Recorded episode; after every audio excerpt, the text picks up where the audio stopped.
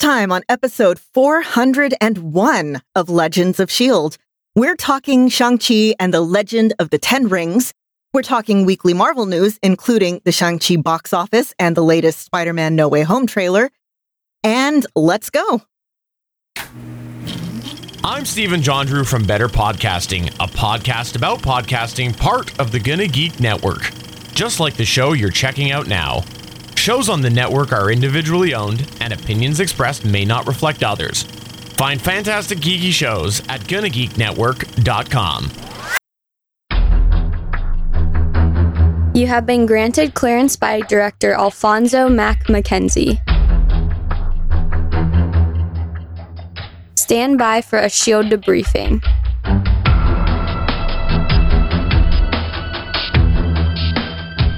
All information to be discussed here is classified and may only be discussed among agents granted clearance by the SHIELD director. Now it's time for your scheduled debriefing. I'm Agent Lauren.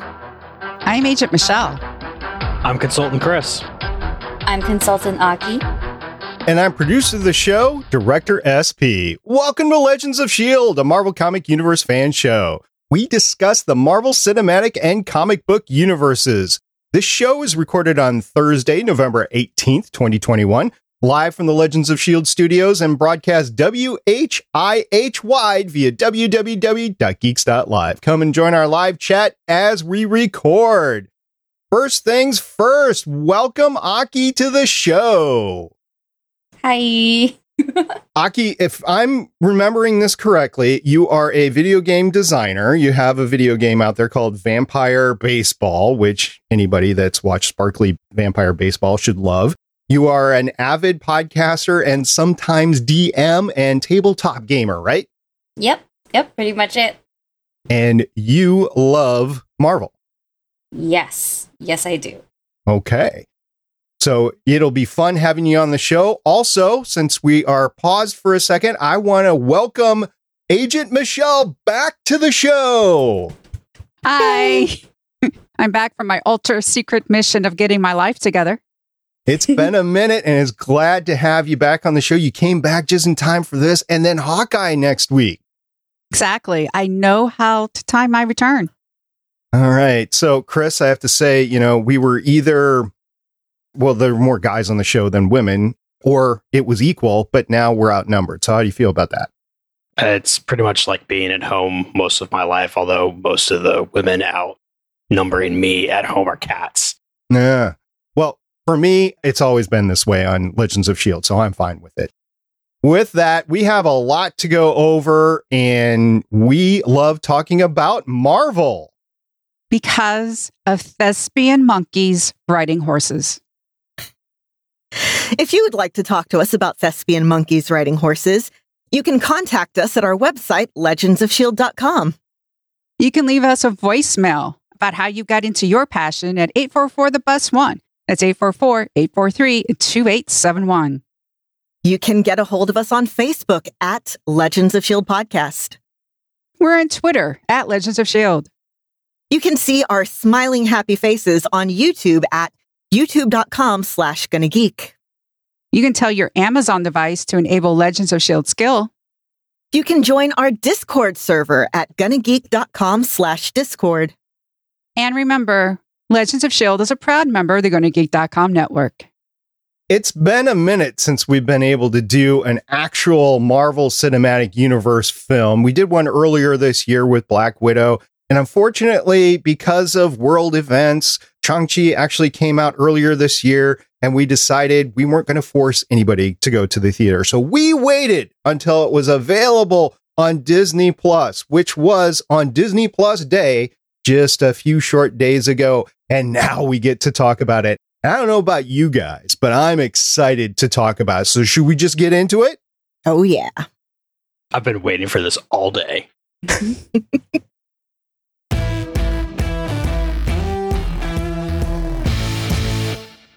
Shang-Chi and the Legend of the Ten Rings was released in theaters on September 3rd, 2021, but was also released on Disney Plus on Disney Plus Day, November 12th, 2021. Michelle, who are the producers of this movie? Well, the first one is, of course, produced by Kevin Feige, aka The Man, as AD production credits. Other credited producers include Victoria Alonso, Louis D. Esposito, David J. Grant, Charles Neuwirth, and Jonathan Schwartz. The music of the movie was composed by Joel P. West, who has 32 overall composing credits. Chris, who directed the movie? Director of this one is Destin Daniel Cretton. He has 14 directing credits. Big surprise to nobody. I have seen none of them besides this one. and the screenplay is by David Callaham, who has 17 writing credits starting in 2004. And the story is by Andrew Lanham, who has five writing credits starting in 2017. Now, the major cast list for this entire film is very expansive, but we've limited it to it to just get through it a little bit faster, not to diminish anybody that was in the movie. But we just want to call out a few of our favorites. We're going to start with Lauren. Okay, so the big central cast we have Simu Liu as Shaun slash Shang-Chi. We have Tony Chu Wai Lung as Xu Wenwu. We have Awkwafina as Katy, Ben Kingsley returning as Trevor Slattery, Meng'er Zhang as Xialing, and Fala Chen as Li. You will never see me coming. I just had to say that. Michelle, why don't you take some? Playing Ying Nan is the goddess herself, Michelle Yeoh. And I wanted to bring up Tsai Chin, who plays Waipo, because she plays in Agents of S.H.I.E.L.D. Lian May, who was May's mom. So now there's this whole internet thing that Agent May has to be related to Katy somehow because of this. And I'm kind of on board with this. Any sort of connection we can bring with Agents of S.H.I.E.L.D. back into the MCU, I am all for. It also means that Katy could be in The Mandalorian. Okay, I see that fell flat. I'm going to bring up the bus driver just because we're going to talk about it later. The bus driver was played by Michael Anthony Taylor. Chris, and you wanted to bring up a couple names yourself. As the voice of Morris, as much as you want to call it a voice, you have D. Bradley Baker, who is really starting to take over the Frank Welker role of random animal type noises, and he's doing a wonderful job with it. But of course, this is a Marvel movie. You have to tie it to other movies as well to do that, we have Benedict Wong, who is playing Wong. The MCU definitely needs more Wong.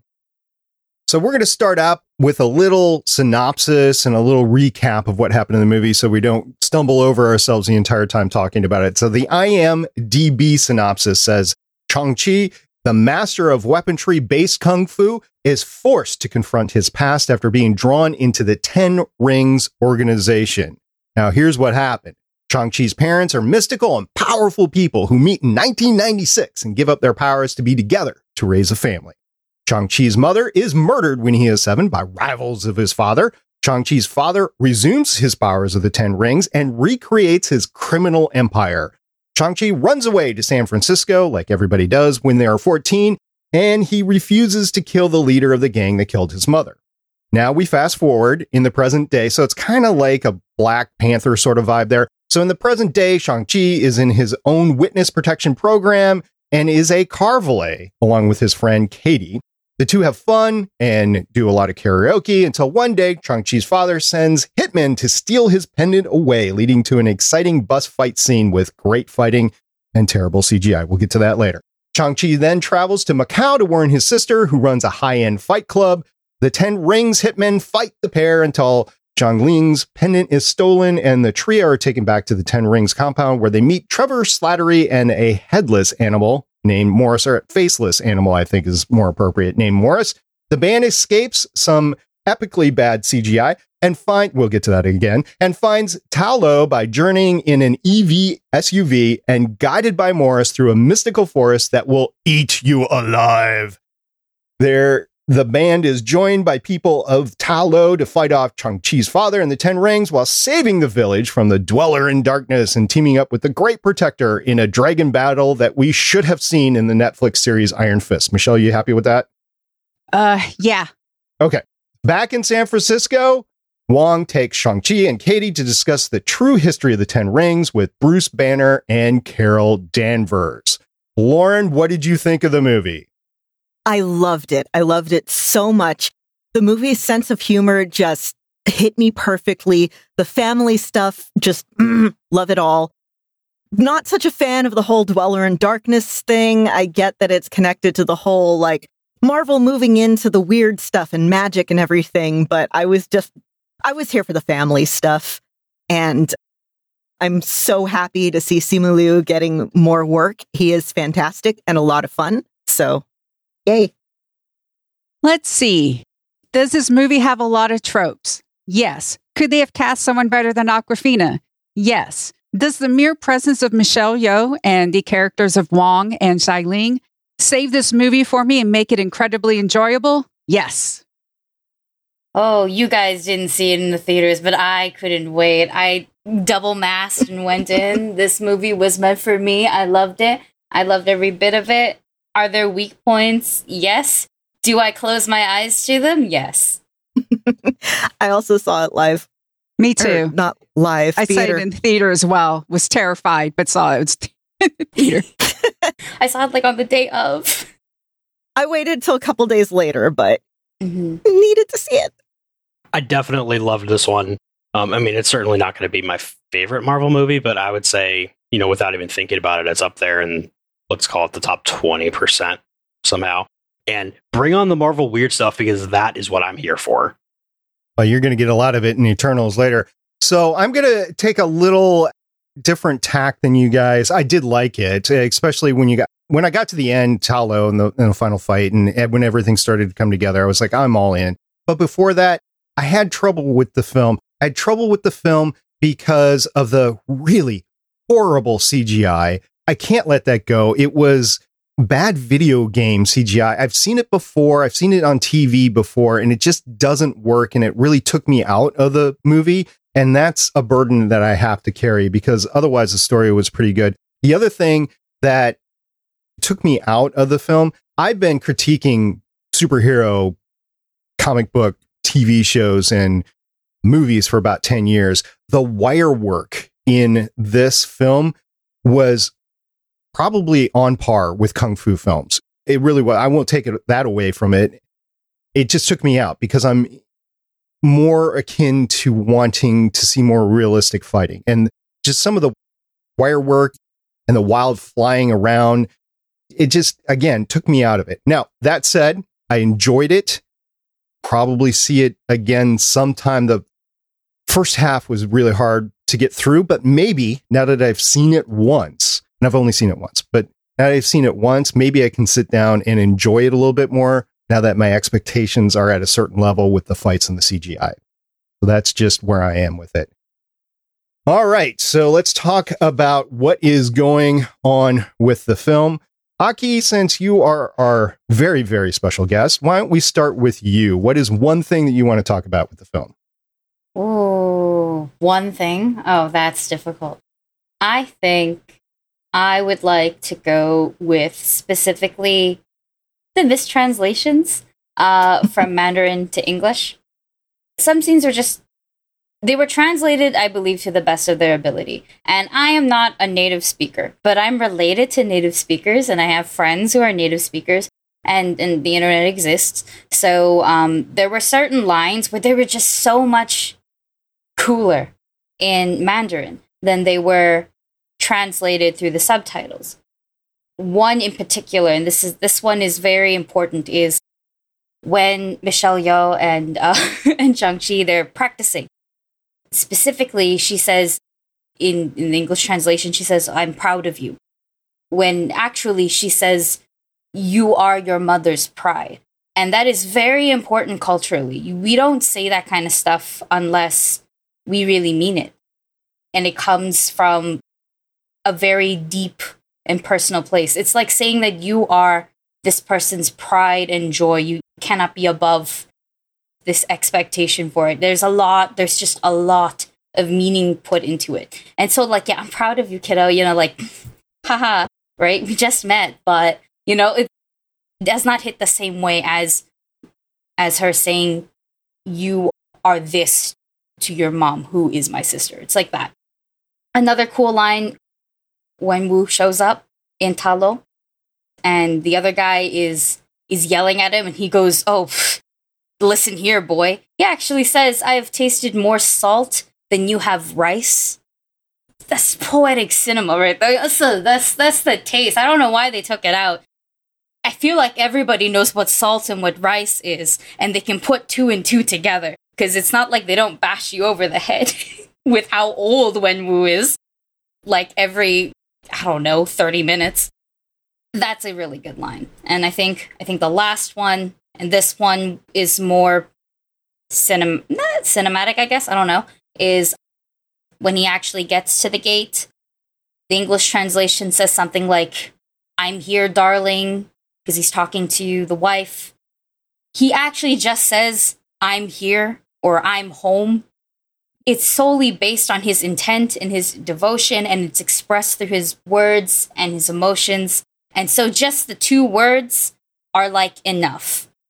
It's like a statement piece of how much he loves his wife, how important she is to him, and, and all that. that. That's when it's just 100% the actor going, ah, and it's Tony Leung, and he's a Hong Kong staple. he is. I've had a crush on him since Hero. That's a good the one. relationship was kind of amazing to watch. So you have the fight basically in the garden where they're, I don't know, they're sparring, but there's a little bit of, I dare say, foreplay going on with the whole thing. And, you know, he gets his butt handed to him. And he's like, okay, this is it now. And then she's tragically taken away from him. And then he goes down this really dark path. And then he doesn't realize he's being duped, but he just hears her and thinks this is my path back towards this relationship. And that's w- what is spurring this whole thing. It's, it's very tragic, really. And that he doesn't realize that the damage that he is really causing to everybody around him just to be back with her. Mhm. Marvel continues on with their absolutely wonderful humanized villains. Really, really dug Wenwu and his motivation and just the absolute, I want to say swagger, but it's just this very like self possessed presence that, oh, it's so good. Love it. So good. I want to say the sister was really surprising to me. I really enjoyed that whole storyline of hers, even though she wasn't really spotlighted in the acting. Like uh, she was often put off by herself, and just the storyline. And then at the end, where she ends up taking over the Ten Rings and taking over wherever that camp is. I, I, I'm, I'm sorry, I forget where the camp is, but she ends up taking over the camp, modernizing it. And then you think, oh, wow, this is going to be another criminal empire. And the only thing I could think of is, ooh, wait till she gets in touch with Agent 13. This is going to be something that is going to No, be no, no, no, no, unstoppable. No, no, no, no, no. Here's the thing Xialing is a boss. Okay. Agent 13 wishes she was Xialing. Okay. She is like Fair. my girl in this movie. She's a boss. I like how it's an underground fighting ring that she she discovers on her own. She builds it, She has her own little empire, and it's not evil. You have Wong who comes there often. I imagine Wong is not going to have some fun in an underground fighting establishment that's completely evil. So I like how it's this really cool in this odd place in it's like the Chinese Las Vegas. I don't know if you understand what Macau actually is. It's just this it's this weird law bending part. It's like everywhere in China is really strict except for Macau. Here's like our little Las Vegas. And that's Yeah. why like if you know that, like I knew that going in, I'm just going, okay, yeah, I get this part. And it does fall into the trope of she's the sister, has to train in secret because we have to do the whole male patriarchal thing and, and everything. But at the end, so here's the thing at the beginning of the movie, the mom says that the 10 rings can be used for good. And technically speaking, there's two sets of 10 rings there's the physical set, and then there's the organization. She comes in and she's taking over, and the music over her part is out with the old, in with the new. And it's going to be her own thing. It's not going to be like this like evil sort of thing going around. It's going to be this awesome, badass organization. She's just, she's a boss. I love her. Love her so much. So there's a bunch of little tie-ins thrown into this movie. And one of them is in her fighting ring in Macau, you see one of the Black Widows from Black Widow fighting somebody who seems to have extremis. And at the end of the movie, I feel, I'm pretty sure that a couple of the widows from the movie have found their way there and are training in the whole 10 Rings compound.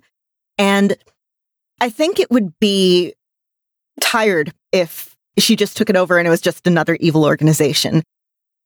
I see her having a whole different path, but I feel like she is going to be doing her own version of, I mean, yeah, consolidating power, all of that, but that's not necessarily an evil thing. Plus, who was Wong fighting?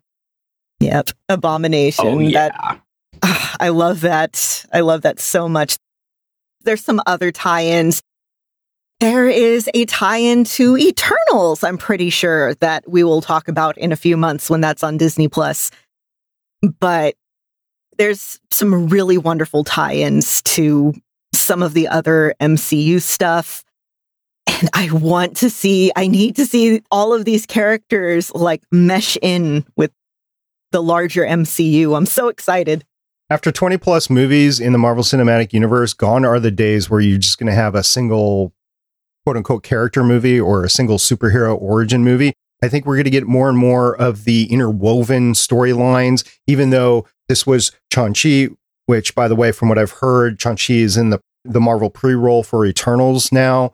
Mhm. I think that you're just going to get more and more in there. Even Black Widow, you had had more in Black Widow than just Scarlett Johansson, and you're going to get more of that in the Disney Plus series. I think the Disney Plus series is really where you're going to see a lot of character development outside the movies because they have the time to do so, and you're going to be able to bring those characters like Photon from WandaVision, you're going to be able to bring those types of characters into the MCU and you're going to already know them. So I, I think this is really cool. And I can't believe that we're finally going to get a more expansive MCU. And we haven't even broken the egg yet on the mutants and Fantastic Four. I mean, there's so much more about Marvel out there that having the opportunity to bring things forward, both in the movies and on Disney Plus, is going to be really, really cool. But back to Shang-Chi here. Lauren, we had some fights. That, we usually critique the fights as they go along. So why don't you take a stab at that? Okay, well, first of all, this movie, the fight choreographer for it, I'm blanking on his name right now, but he worked with Jackie Chan a lot, and the movie's actually dedicated to him because he died recently. So I know, SP, that you weren't as happy that it wasn't as grounded in reality. I'm making finger quotes as some of the other ones that we've seen, but I love wuxia movies, and this, uh, I loved it. Just the beautiful, it feels like a dance. And one thing that really stands out is the use of hard martial arts versus soft martial arts. For hard martial arts, it's stuff like blocking and very powerful, very like forward moving. The 10 rings are actually like based on Hung Gar rings. And if you're not familiar with that, but you are familiar with Avatar The Last Airbender, that's the earthbending style. Whereas the mom and everyone in Talo and eventually Shang-Chi are using more of a softer where it's moving with the flow, it's redirecting, it's very graceful and that's definitely a trope in a lot of martial arts movies is the two different styles and I was so happy to see those. Yeah. You know, I too love the flying type of martial arts. Netflix has a lot of Chinese films that have a lot of that. And so it's just like, oh, cool. They're doing like the flying thing again. And it's great. I love it. And yeah, there were some bad CGI and stuff, but you know, the bus fights, the fight out of the building terrified me because of the whole it's high up. And that was just, I mean, I know, you know, it was all safe and everything, but that was interesting. And I like the close quarters of the fighting. It in some of those, it was really cool. It was really cool to just watch, sit back and just watch some cool fighting. You know, I like seeing a different fight style with all of this. You know, if I want to just see people punch each other straight in the face, then I have all the other Marvel movies I can watch. It's nice to know that I can come here and see fights like this. And, you know, these types of movies are something that I've been trying to get more into lately. My wife isn't as into them, so I kind of have to watch those before she wakes up on the weekends. So my time's a little limited with that. But, you know, here's a nice little introduction for people who haven't really been exposed to that before. It's really an interesting thing. I think everybody should go check out. I think a great way to look at it is the fights were a lot like dancing, and in that, especially the one-on-one sort of fights. And for that, yeah, it was it was very entertaining. Is probably a bad word, but I, w- I was captivated by those parts of the fights. And you know, entertaining it doesn't just have to be fights. You can also sing, right, Aki? Yes.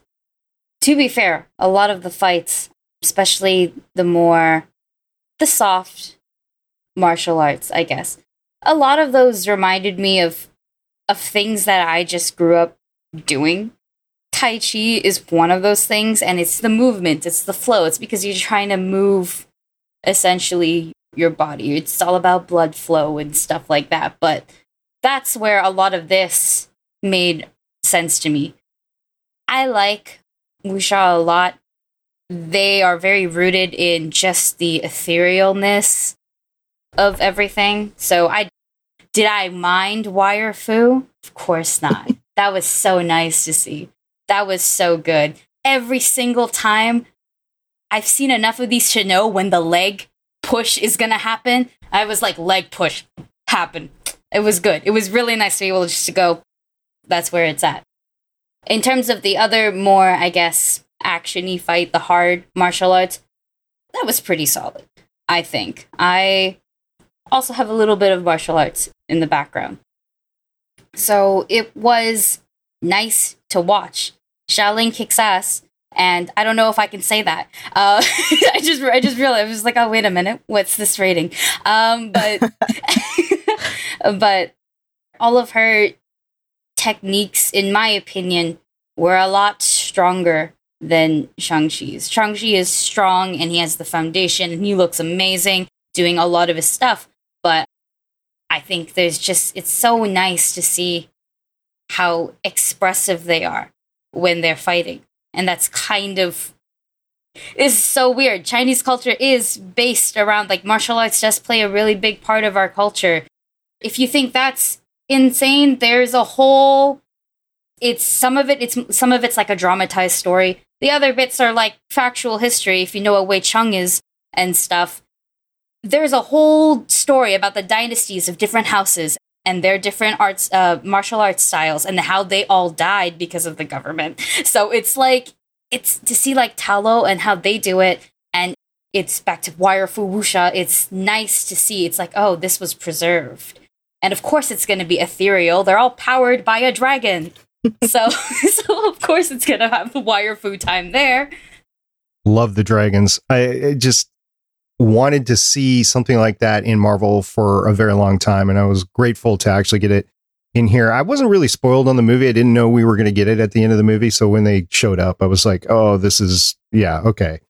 I'm all in to have dragons in the Marvel Cinematic Universe on screen it was nice to see there. So, Aki, what are some other Chinese cultural aspects that were really brought forward with the movie? Oh, so since we were were on the topic of dragons, the other CGI mythical creatures you see on on screen were also placed when you enter Ta Lo. Morris is uh I believe it's pronounced as Dijiang and that's you know the little the little headless. I called it like a headless, flightless turkey, even though it has two wings. I know that's not how you should well, they call it a pig chicken in the movie, so I Yeah. feel like anything goes. Yeah, it's like a celestial, like, oh god, it's, you know, they all have like a long, extensive history of why they're significant and whatnot. And then you can see Hulijing, which is the nine-tailed fox, and that's that's a mythical creature that's shared throughout many Asian cultures. There was also a Qilin, which is basically just a Chinese unicorn. That's the big horse with the dragon scales. And to be fair, that's my only critique. They were too passive for me. They are bringers of justice. Like when Wu can show up with his buds, they would be ramming into their cars immediately because it's just like, what the hell? You know, that's what that's their whole vibe. They can sense intent and stuff like that. And they can sense they literally vibe check you by ramming into you. So that was that's my only critique on on the on the animals. Everyone else was amazing. The two lion dogs, they're called shishis, and they're always in pairs. That was that was so good. That was so good. You like Growlithe from Pokemon? That's what it's based on. That's why Arcanine is so big. And that was that was too good. That was too. I lost my. Sh- there, there you go. I lost my stuff. That's lost- the line. it was talking about them makes me so happy. I think I cried in the theaters because like I just I don't know, man. I wasn't expecting to see them. I was expecting to see a dragon because dragons are everywhere in media, and Eastern dragons are just long noodles. So I was like, yeah, they can animate a noodle. I didn't know they could animate a unicorn. Well, like my unicorn, right? So just seeing all of those just really emphasized how I don't know how mythical Ta Lo was and how enrooted into ancient, really Chinese culture it was. It was a really good. It's a really good. Uh, how am I going to say this? It's a really good difference, differentiating it. Ironically, another thing I really like, and I hope you guys like this too, is the karaoke stuff. That's Yes. that's also a staple of Asian culture. I knew they were gonna go do karaoke, and ironically, a whole new world is also the staple song. You open karaoke with a whole new world majority of the time, and they opened with a whole new world actually too. So it was that was good. That was so good. That took me that took me back, and by that I mean like two years ago when I could go see my friends whenever. Ah, the before times. Yeah. The only thing I guess I would say that I missed from, I guess, modern Asian culture was there was no fight for the check. They went out twice to a restaurant. We fight for the check. And it's not like, haha, this is funny. No, we fight for the check because it's like, okay, I took you out. You should let me treat you. We're friends. This is how I respect you. And the other person goes, You took me out. But because you took me out, I should pay the check because I respect you and we're friends and this is how it works. And there should have been a fight for the check. That's the only thing I wish to see. I can't remember which comic. I saw a panel of it where it was Shang-Chi and a couple other Asian superheroes. Silk was in it too, I'm pretty sure. And they all fought for the check. I felt seen. that was great. That was exactly how it should be fighting for the check whenever you go out to a restaurant. I've not seen any deleted scenes. They might have filmed something like that. I don't know. I hope. Or I can wait. I can wait. I can wait. There were Asian Eternals. Maybe they'll, they'll, you know, like we can get them all into a room. They'll fight for the check. Like I just, I, I'm okay with that. You know, the next big Avengers movie, instead of going for shawarma, they fight for the check. Like that's fine. I would love to see that in the sequel. I would love that so much. It's it's just a whole movie of an elaborate like the stakes getting higher and higher and it's just a fight for the check. yep. Yep. Yep. So as I'm sitting there in the introduction to the film, I ooh, I had to do a double take. Chris, did you have to do a double take right at the beginning? I definitely did too. As longtime listeners know, I have a history here of these characters I don't know much about, trying to learn as little as possible beforehand. I was not ready at all for 10 minutes of Mandarin to open this movie, which that's not a complaint at all. I just stopped it a couple times going back to check my language settings because we watched it at home. Once I realized that's what it was supposed to be doing, though, I think that really pulled me into how important the whole culture was going to be for this movie. Like, I knew it was going to be important. People had told me that much. I didn't realize how important and how just ever present over the entire movie it was going to be. So, as much as that was a surprise with the 10 minutes of Mandarin, I think that was probably the best move for me in getting into the right mindset to watch this movie. Honestly, my biggest fear in watching that was that the closed captions that were on my TV weren't an accurate depiction of what they were talking about because I had no idea if it was meant to be part of the movie as I was watching it or if it was really a translation that was being given on screen. I speak absolutely no Mandarin at all. So I couldn't the language structure is just so different from anything that I know at all that I couldn't even try to pick out what word meant something. Yeah, I just one of the things that you have to deal with with watching something on Disney Plus versus going to the theater. Because if you've seen a theater, it would have shown up on the screen and you'd been like, "Oh, it's supposed to be there." But at home, I was like, oh, "Did I mess something up with my Roku?" So, do you watch it with captions on when Yes. you watch? Okay, yeah, I do. I have audio processing issues, so I kind of have to. But it wasn't until like halfway through the movie that I noticed that the captions were the same format as the Disney Plus captions. So I guess I could see why that would throw you all off. Yeah. Another thing with the captions, I know this is strange, but there actually was in the captions, like when music's playing, soft traditional music. And I'm sitting there going, what tradition? Like, whose tradition? It's like way to other your own movie, Disney, by just instead of just saying, you know, like it's some sort of like Chinese thing or whatever, just saying, or like giving it a title is playing. It's traditional. And it's just like, I'm like going, really? You're doing such an interesting job with the, and, and then, and then that happens in the captions because I do have a processing issue.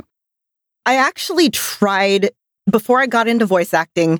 After I lost my job, I was trying to figure out, like, okay, well, what can I do? And captioning was one of the things I looked into. And it turns out that having an audio processing disorder and trying to do captioning doesn't work.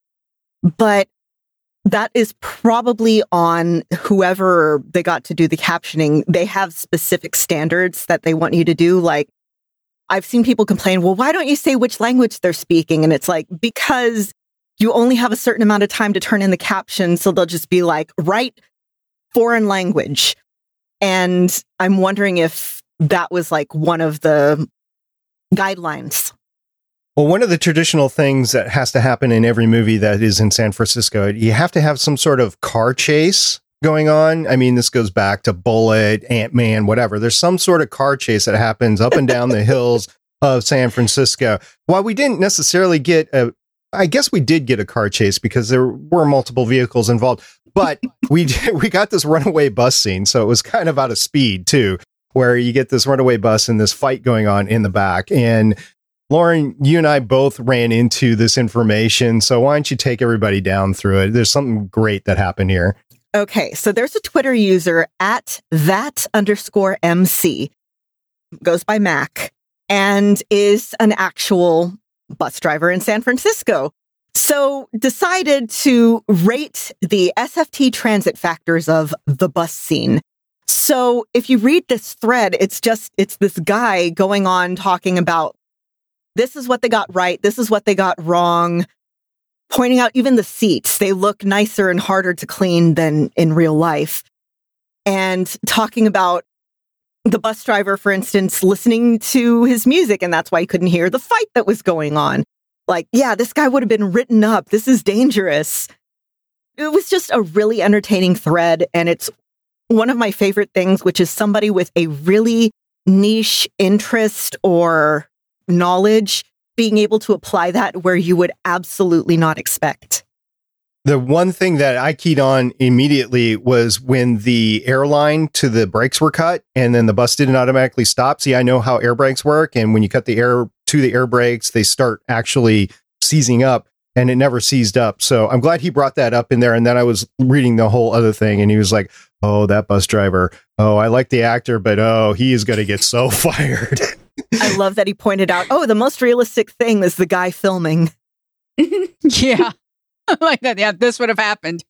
Oh yeah, definitely. So the entire thread will be in the show notes. So if you haven't seen it, go ahead and click into it. Also, the link to the Twitter thread will be in the show notes as well. We have to start. I know this has been amazing. It's been fun, but we have to start wrapping up. So I'm going to go around the horn. Everybody's going to get a chance to talk about their final thoughts and anything else that we've left on the table about this movie. But the other thing that I want to ask everybody is where do you think these characters are going to show up again in the MCU? So you can pick one of the movies, one of the TV shows coming up. You know, pontificate doesn't matter if you're right or wrong. Just go ahead and decide where you want to go. So, Chris, I am going to lay this on you first. So, what do you think of the movies or anything else you want to talk about? And where do you think you'll see some of the characters next? Overall, I like this one. I think this is going to be one where if the movies featuring these characters afterwards are super amazing, I'll end up liking this one better. I don't think there's really much that can happen with me liking this worse. I mean, I'm somebody who plays PS1 games on purpose. So graphically, all the CGI doesn't bother me. You know, I'm sitting here playing with these horrible, horrible polygons all day long. And as far as where characters show up next, I think I'm going to take the cheater easy route. And Wong, Shang-Chi, and Katy are going to be showing up in the next Doctor Strange movie. Wong is a cheater, obviously, he's going to be there, but I think Shang-Chi and Katy will be joining him. I got to say, I agree with you, but uh, we'll go around the horn now. Aki, do you want to take the next step here? Yeah, yeah. I think final thoughts. And this is solely because because I, w- I saw this movie twice with my dad and my dad was super upset with the relationship of Wenwu and Xialing. And Xialing is neglected due to his grief. We understand sad guys are sad. And then she's she falls under the trope, but it's their relationship that makes him upset because my dad has two daughters we do come from a rather traditional household, and he has not raised us like that at all. Xialing is a, actually a very good role model, specifically towards Asian women's roles and how she's incredibly independent, specifically. And she does things on her own. And sure, she has, she's stuck like in this trope of like, she has to continue to prove herself over and over and over and li- then live in the shadow of her buff older brother, but all of that aside, she's an incredibly positive role model. And my dad, he's like, You betrayed me, specifically to the actor, because we like the actor. But like, my dad does not like that relationship because it is a trope and it is also a stereotype and it's a nasty one. And like, if I were to like rate my own dad, our relationship, like Mulan and her dad, that's the type of vibe. Okay. So like, he was, it's like a complete 180 away from what Xialing's and Wenwu's relationship is. It sucks to suck, is the best way to put it. And uh, where do I think people are to show up? I hope that Wong is going to do what Tony Stark did and just show up in other people's movies to connect them all and then be like, okay, half of our previous Avengers died or quit. I'm gonna take a bunch of 16 year olds and two others and maybe immortals, I don't know, and like shove them together. And then Wong becomes their manager. Ah. He's not ah. rich or anything, but he's their manager. the champions are the Young Avengers manager. That's awesome. that's exactly what I was thinking. Please let this happen. Now I'm thinking of him as like a wrestling manager where he's just hyping him up behind the scenes. Yeah, just you know, with with the camera, he's like, you like because they they're, they're living on a budget, sweetie. right? And he's like, you got it, you got this. This will do amazing on YouTube, maybe. You know, he's he's just figuring out hashtags. That's what I see, though. That's what I see. Nice, nicely done, uh, Michelle. One of the things I really want to see someday is a superhero movie where the parents are just parents, where we don't have like the dead mom or the dead parents or one of the things. That's just something someday I would like to have happen.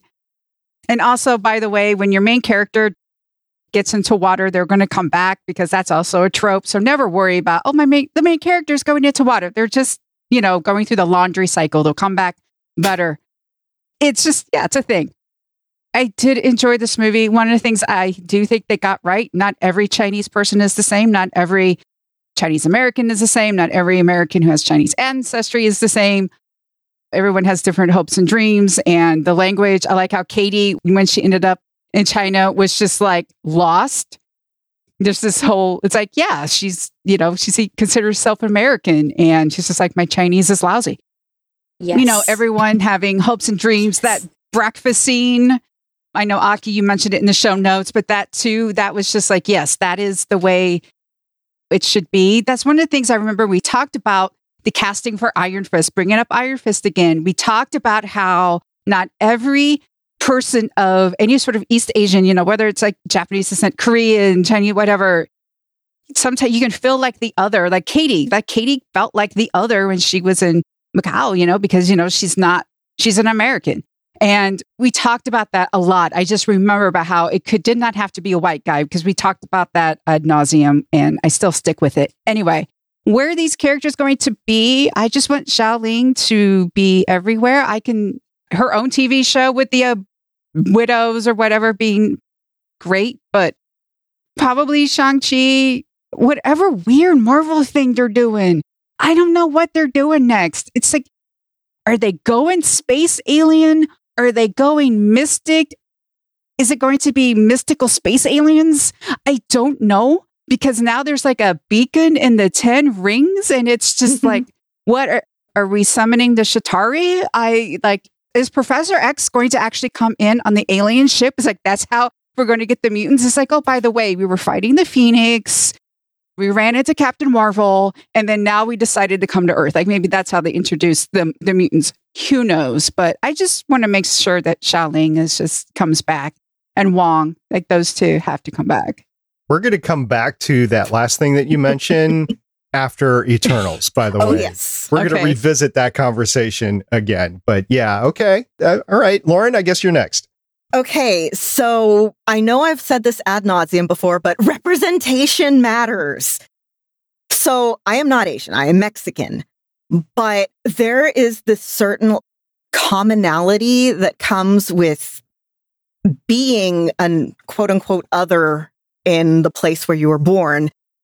I am second generation American on one side, third generation on the other side of my family. And there's a lot of commonalities that immigrant parents, grandparents, just all have a lot of the same expectations. So while I couldn't, it's not that I can't relate to a lot of the cultural stuff, but it's, I love seeing things that I've never seen on screen before. I love finding story traditions that aren't the traditionally Western European story traditions. I want us to get more cool mythical animals from other cultures because there are so many. And it's kind of the same feeling that I had with Black Panther of, oh my God, it's a mostly blank cast, you know, with this mostly Asian, specifically Chinese cast. And it's people actually getting the chance to shine if you've seen Kim's Convenience, you know that Simu Liu can bring the comedy, can bring the pathos. It's great. He's a lot of fun on Twitter.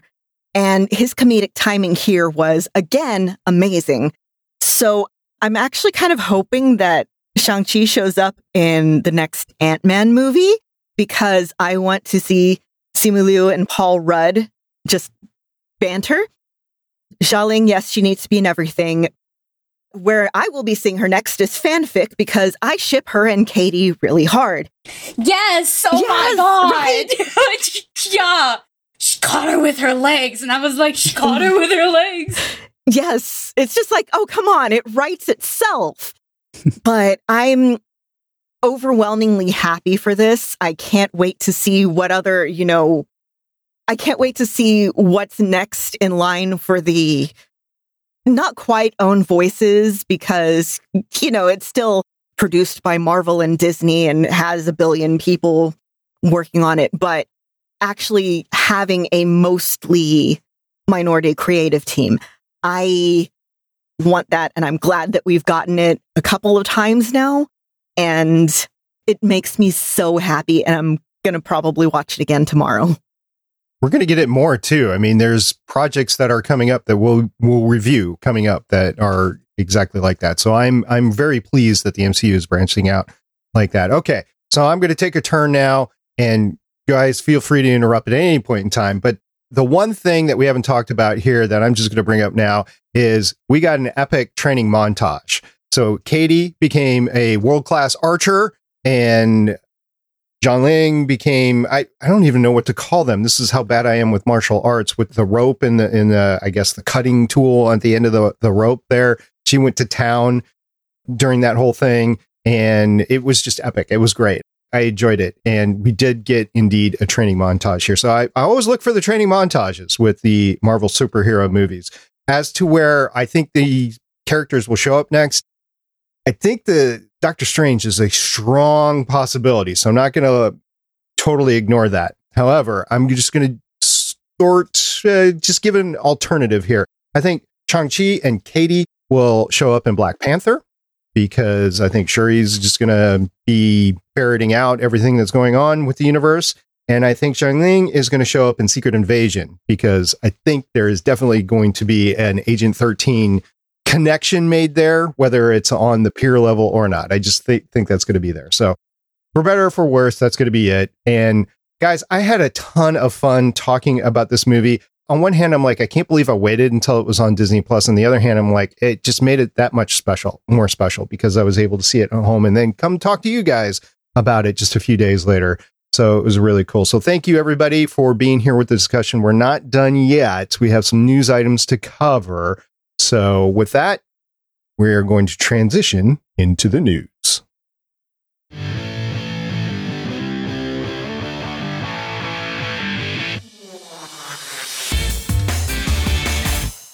So we're going to start talking about the box office for Shang-Chi, even though some of us watched it on Disney Plus and Disney didn't earn any money from that other than our, whatever it is, $7.99 a month fee for that.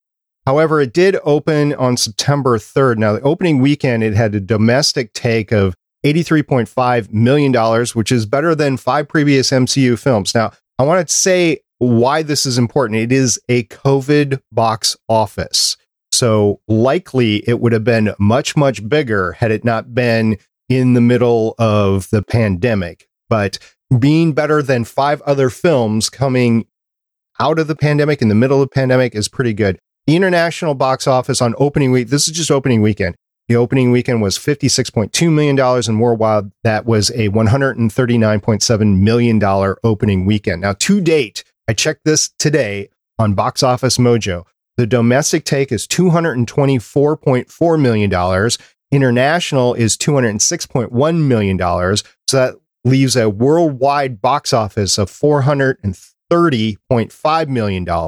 That's better than three previous MCU films The Incredible Hulk, Captain America, the First Avenger, and Black Widow, which was also a COVID box office.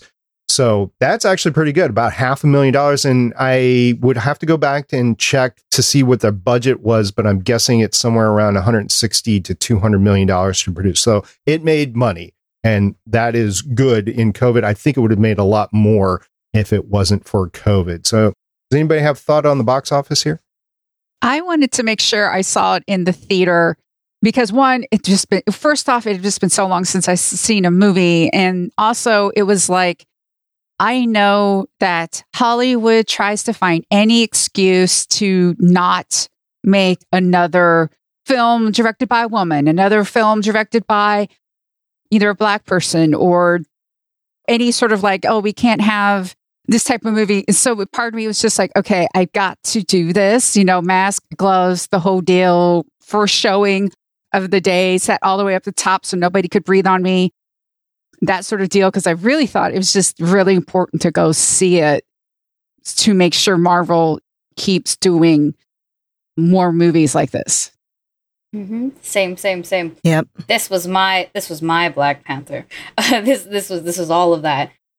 Also, at the time of when it was released, my birthday was like a week later. So this was my birthday show, technically. Also, Simu Liu is from the same city as me. We're both Torontonians. So this was just like, oh my god, there's just I gotta I have to show up. I have to at this point. I have to I have to support our boy. I, I have to support my people. And I also have to support myself because this is self-care. And and, and that's that's why I went and saw it as soon as I could. How many times have you seen it since it's come out on Disney Plus? Oh, at first and foremost, I don't own Disney Plus. Oh, okay. I enjoy pirating, so I've seen it three times. I see. I guess the joy of other means. Mm-hmm. Yeah, Yes. I also, again, vote with your money. Yeah, it's Disney, soulless corporation, whatever. But I think I've mentioned before that there is this really pleasant kind of feeling knowing that you're considered enough of an audience to be pandered to and for people to realize, hey, people will spend money to see this. And again, yeah, we remember when Catwoman did bad and we didn't get another female superhero movie for ages. It's like, no, this movie needs to do really good, please. Oh, real quick before we get off of the Simu Liu hype train, I really need to recommend a video for y'all if you haven't seen it. Go to YouTube. There's a channel, We Are Watcher, and they do things. It's the two guys from BuzzFeed Unsolved and a friend of theirs. And so that friend, Steve Lim, is actually friends with Simu Liu. Like they were roommates and stuff. Steven Lim does a show called Dish Granted, where he makes food for his friends. And it was the finale of the most recent season where he made like a hundred some dollar boba for Simu Liu. It's a lot of fun. And it made me really want boba after. So Chris, I know you follow the industry just as well as I do. You comfortable with these numbers coming out of a COVID box office? I mean, they're not like shake the world down numbers, but I think they're pretty good. All right. I was somebody who has been voting with my money on the comic side of things too much. So not only does I mean my wife is really not comfortable seeing stuff in the theater yet. So I didn't go see it without her. Very nice. Very nice. Uh, talking about the box office and films, we got another one coming up, don't we, Lauren? Yes, we do. So the next Marvel movie in the pipeline is Spider-Man No Way Home. And a trailer dropped today. The trailer confirms some villains. I'm not going to spoil who. And if the trailer looks a little wonky in parts, it's suspected that um, some spoilery characters were removed in parts. We know that, you know, Disney, Marvel has done this before. And uh, this one was a bit more of a, a chop job than previous ones. It's no, if you've been following any of the news about Spider Man No Way Home, you won't be surprised to learn who people think were cut. But I am again looking forward to this. I love to see the weird side of Marvel. This is Peter Parker going into the weird side of Marvel. I'm hype. Yes, this will be the next one that comes out as we are recording. However, two weeks ago, Eternals came out. Once again, we are going to wait here on Legends of S.H.I.E.L.D. to review that until it is available on Disney Plus. But I know y'all are paying attention to Spider Man No Way Home. So, you excited about the movie or not, Michelle? You know, they got Molina back for Doc Ock, and once he once he agreed to be Doc Ock, I was just like, okay, I'm in because he was just like the best. Do you pay attention to the Spider Verse, Aki? I do, yes. I know exactly which parts you're talking about in the trailer. but I don't want to talk about it here because I feel like it would be it would be like it's like spoilers on top of spoilers on top of spoilers about what I think is going to happen and what I hope will happen and I really hope there's a very specific Spider-Man that comes into play. You know, it starts with an M. I thought it started with a G, Ghost Spider, right, Chris? yeah, that's who we need. We need more Ghost Spider everywhere. I mean, I'm going to be getting the Gwenverse in February, but Seanan McGuire is not writing it, so it's not as good as it could be already. And we just need more Ghost Spider. There's a lot of time between now and when this movie comes out, about a month, so I'm sure we'll see more trailers. If we wait long enough, Tom Holland will just spoiler it for all of us. I know. Yeah. Just put him in front of a microphone. Bless that child. Yeah, no one would ever believe he would be like some sort of James Bond. It's like the new James Bond. It's Tom Holland. It's like no, no, No. Uh-huh. no. All right. So, Michelle, since you're back, you get to pick up the check here. I do, don't I? Yeah, I get to pick up the check. And then what we're going to do is we're going to join Wong and sing some karaoke on our way out.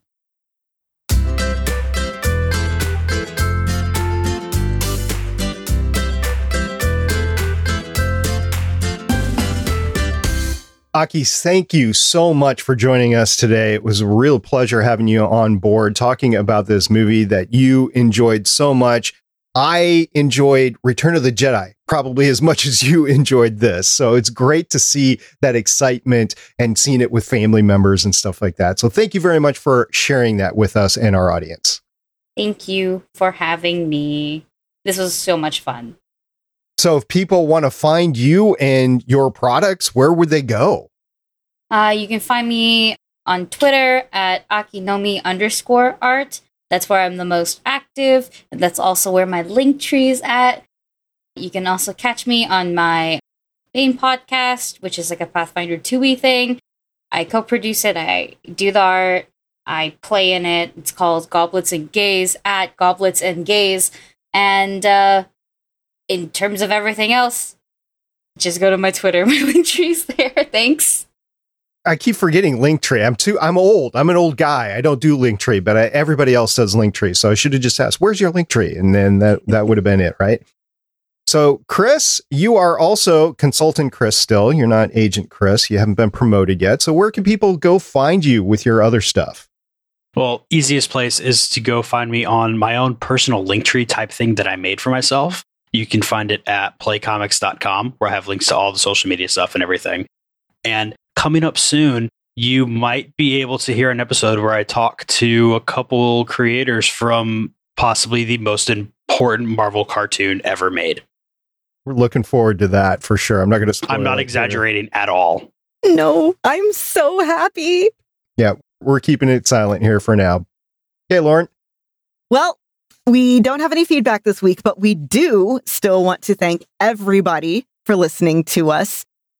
We would love to hear your opinions on Shang-Chi. If you want to link us to fan art or fan fiction, I also wouldn't be complaining here. But yeah, we just hope that you enjoy listening as much as we enjoyed talking. So thank you. First, I would like to thank Lauren and SP for understanding why I needed to take a hiatus, take a break. Chris, I would like to thank you for stepping up and becoming a consultant. I really appreciate it. SP and Lauren deserved another consultant to come on board. And I'm glad it was you because you, you add a lot to the show. So I do want to thank everyone, you know, all of our listeners and everything. I hope you're happy or at least not disappointed that I'm returned. I'm, I'm, I'm hope it's a positive reaction. I'm really glad to be back and with my head clearer and able to really focus on enjoying podcasting again. Yeah, so very special podcast 401 had consultant Chris, had Lauren, had Aki, had Michelle. This was a great podcast. And if anybody wants to tell me how wrong I was about not completely liking the movie as much as everybody else, feel free to use our voicemail at 844 the bus one or 844 843 2871. And the bus in this case could be the bus that was torn apart in San Francisco. oh my God. Yeah, it's the new bus. It's the new bus. Until next time, I'm Director SP. I'm Agent Lauren. I'm Agent Michelle. I'm Consultant Aki. And I'm Consultant Chris. See everybody next time. Bye. Bye-bye. Bye. Bye. Thank you for listening. If you want to leave us feedback, go to gonnageek.com and you will find all our contact information and other shows. You can also visit legendsofshield.com where you'll find our complete archive of podcasts. The music heard on this podcast is by Kevin MacLeod, found at incompetech.com, and also artists on pond5.com and audiojungle.net. The opinions heard on this podcast are those of the individual hosts and do not represent Stargate Pioneer Productions, Legends of S.H.I.E.L.D., or Gonna Geek. Agents of S.H.I.E.L.D. is the property of the Disney Corporation, Marvel Studios, and ABC. No infringement is intended.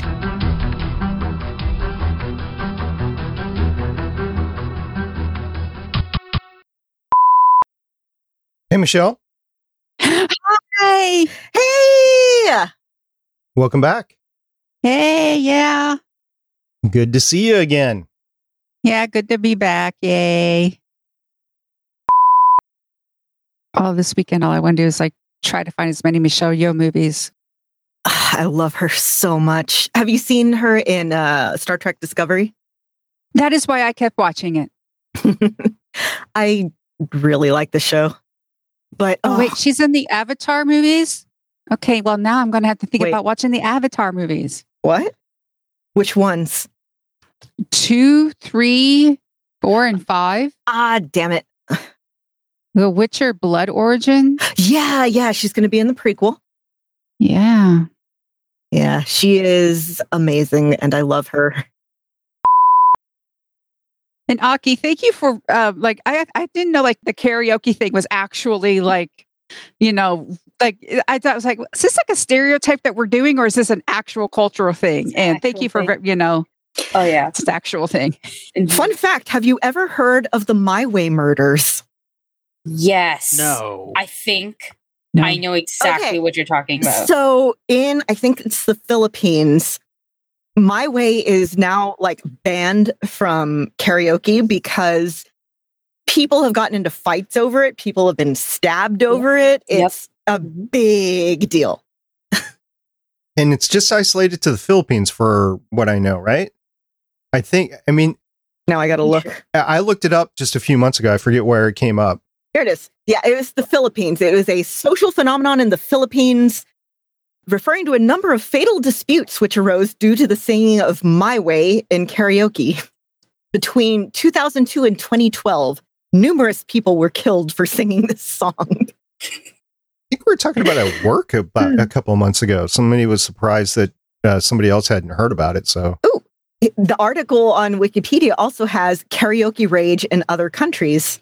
Yeah, Yeah. yeah, yeah, Karaoke rage is a thing. Yeah. Um, it's also like um, like uh, if you watch a lot, like or or even play like Yakuza or consume any Yakuza type movies, then you'll know like karaoke is played even to a serious level between mob bosses and stuff. Mhm. Like it, it's a thing, yeah, it, and and it really is just um, it's a fun social thing for the most part. Get drunk with your friends, sing really badly and off key and stuff like that or sing really good because there are some people that that like bring like this is their I don't know audition for the X Factor and and and and, the we are their stage. It's it's we we do stuff like that too. But the karaoke is very much I don't know why I really can't explain why it's a, it's very much an Asian thing. I every family gathering karaoke. If I go to my friend's place, especially birthday parties, we do karaoke uh, whether we have the machine or not. That's where we just go on YouTube and put the song thing and and a whole new world is always there every single time. It's usually the opener. I can't explain why. Me Disney and some friends used to go. uh, Houston has a pretty sizable, mostly Vietnamese population. And when I lived there, me and some friends would go.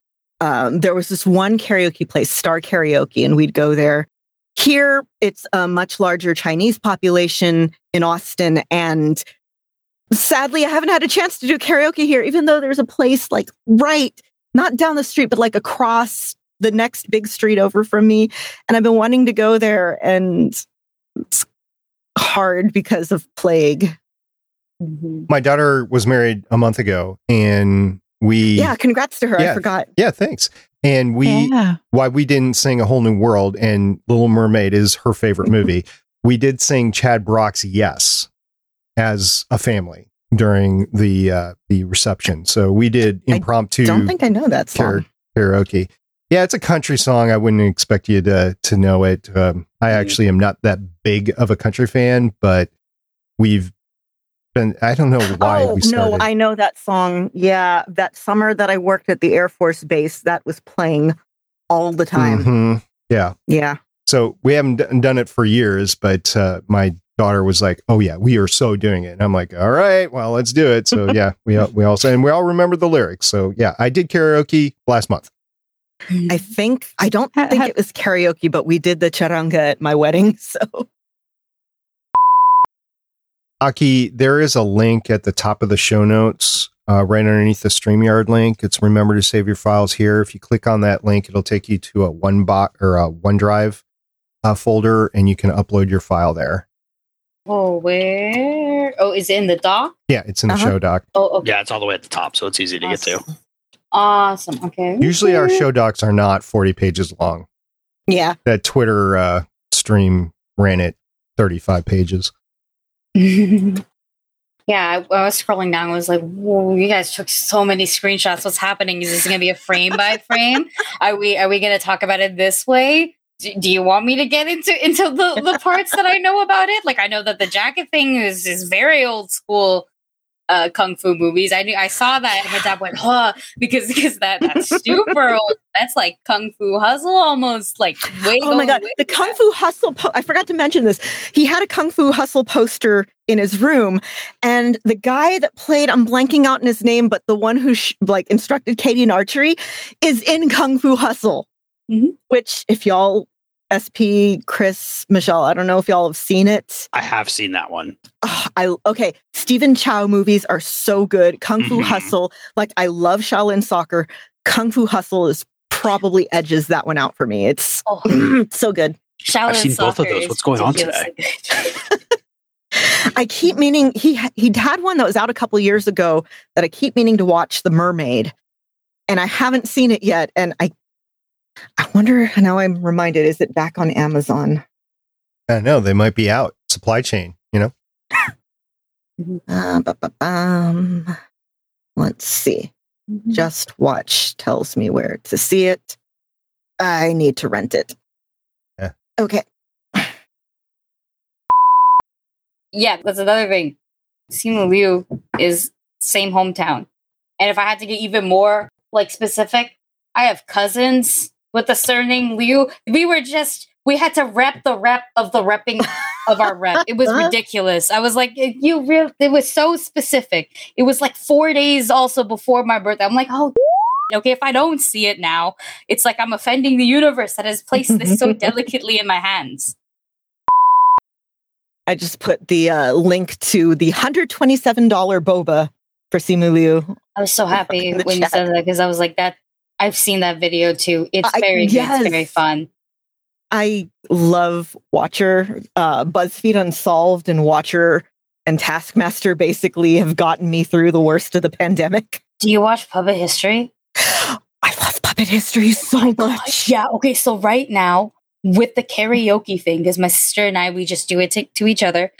We do Centaur World, the the the animated series about a horse, a real horse stuck in a world where everyone is a centaur and another animal. We do all of their musical songs, and then it's puppet history songs. It's ridiculous. Puppet the Puppet History songs have no right to be as good as they are. They slap. They slap hard. Yeah, They- the Hop Shit just- Soot song gets in my head all the time. Oh, I'm gonna start singing it now. No, no. Oh, so SP and Lauren, Yes. but also Michelle and Aki. Um, the best Marvel cartoon, of course, being X Men: The Animated Series from the '90s. okay. Yes. Okay. Okay. I was Your about that. absolute worst case, that's coming out Monday. I'm so happy. Oh God! Did you hear that they're trying to do like a sequel or? a- Oh The no, no, you, I forgot. You don't know. Okay, so I spent, I sent a couple people that were working on the show a message like two years ago, and they sent something back to me like six months later, and I like a year and a half later, I'm like, oh, I have no excuse for missing this. Still want to come on the show? This is before Disney Plus Day, by the way. Yeah. So this was like Wednesday or Thursday, and then we got it all booked and everything, and then they made the X Men '97 announcement. We just recorded on Tuesday. Oh God! So it, it's gonna. We have that in there. We have so much cool stuff in there. I'm so excited. One of the Oh, writers Wow. was like, "Man, I really wish I could write a what if." So Oh, yeah, Yeah. X Men the animated series is why I'm a Marvel fan. So Yep. We're going to have to cover it now. and I I hear the theme song.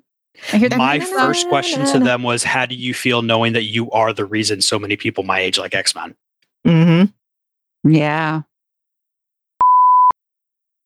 no, Lauren's excited about animated stuff. Can't be. No. Well, maybe we'll get Haley back talk about X Men. That'd be fun. Yeah. because th- that was like the one thing that she mentioned. Like, I can't wait till we get through with all of Netflix. Then we can do X Men. like, okay, that day will never come. The day has now Yeah. come. Yes. Legends of S.H.I.E.L.D. Is copyright 2013 through 2021.